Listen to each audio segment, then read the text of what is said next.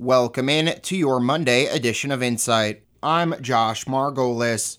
Today I'm speaking with Wade Jones. He's a Malta area rancher and irrigator and president of the Milk River Joint Board of Control. And today he's here to talk about the ongoing drought, which is impacting not only the Highline but the entire state of Montana. And Jones, who's been an irrigator since the 80s, says it's hard to compare anything to this drought. It's the worst I've ever seen, Josh. It is. I mean, it uh, because of just no rain with it. You know, wherever you don't get water, it's like a desert. Yeah, I've never seen anything like it in my life. And I've talked to guys that are, are in the 30s and they've never seen anything either. What's been the impact financially and, and with crops that uh, people have seen due to the drought? Well, number one, there isn't going to be enough hay to go around. I mean, that's that's a gimme. Number two, like here where I live, you know, I keep pretty close records, and I'm maybe, if I'm lucky, half of the hay I normally put up.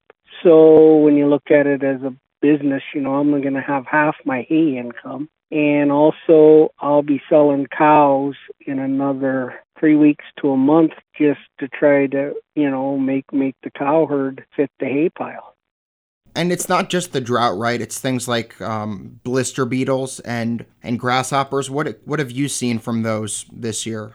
Well, uh, you know the grasshoppers are are worse than I've ever seen here in the valley. I mean, I, I've had grasshoppers in the past in the valley, but not like that now. They're doing damage. Blister beetles, I haven't seen a lot of blister beetles that I can honestly say, but the grasshoppers, yeah, it's been a huge impact even in the valley, even with the irrigation we can't seem to stay ahead of them.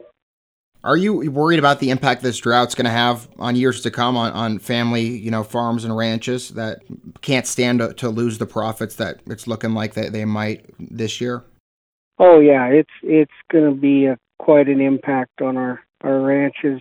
I mean, our dry land and our irrigated. Unless you have a lot of equity, it's going to be tough to overcome come this this drought. It is, and it's going to be years of impact, I think. And I also am a strong believer in it's going to take half the year next year just for stuff to recuperate. Even if we have moisture and stuff, it's been such a devastating drought this year that you know until next year we don't know what it's done to the plants. And that does it for your Monday edition of Insight. My thanks to Wade Jones, Malta area rancher and irrigator, and president of the Milk River Joint Board of Control. You can join us tomorrow for part two of our conversation. And remember, you can listen to Insight anywhere, anytime on our website, highlinetoday.com, by clicking on that podcast tab. For new media broadcasters, I'm Josh Margolis.